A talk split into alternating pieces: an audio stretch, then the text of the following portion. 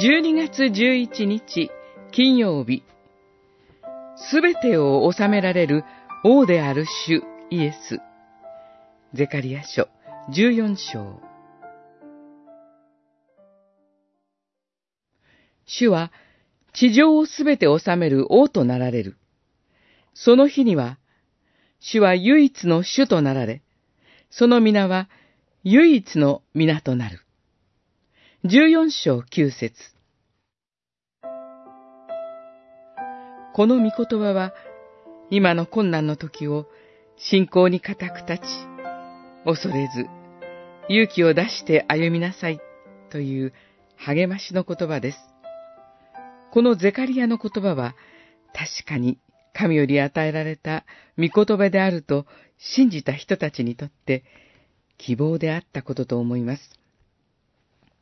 この時、彼らは、神殿再建までなお時間を要するという困難な中にいました。その苦難の中では、希望を見出すことはなかなか難しかったかもしれません。しかし、主が王となられる。それも信頼できる方が王となってくださる日が来るというこの御言葉が彼らを支えたことでしょう。私たちは今、コロナ禍という困難な中を、恐れと不安の中を歩んでいます。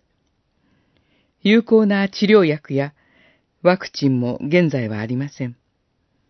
しかし、不安や恐れを取り除いてくださる方がいます。それは、私たちの救い主であり、王であられる主イエスです。主イエスは、私たちの王となられました。すべてを治められる王である主イエスを信じることで、私たちはすべての恐れと不安から解放されるのです。私たちの進む先には希望があります。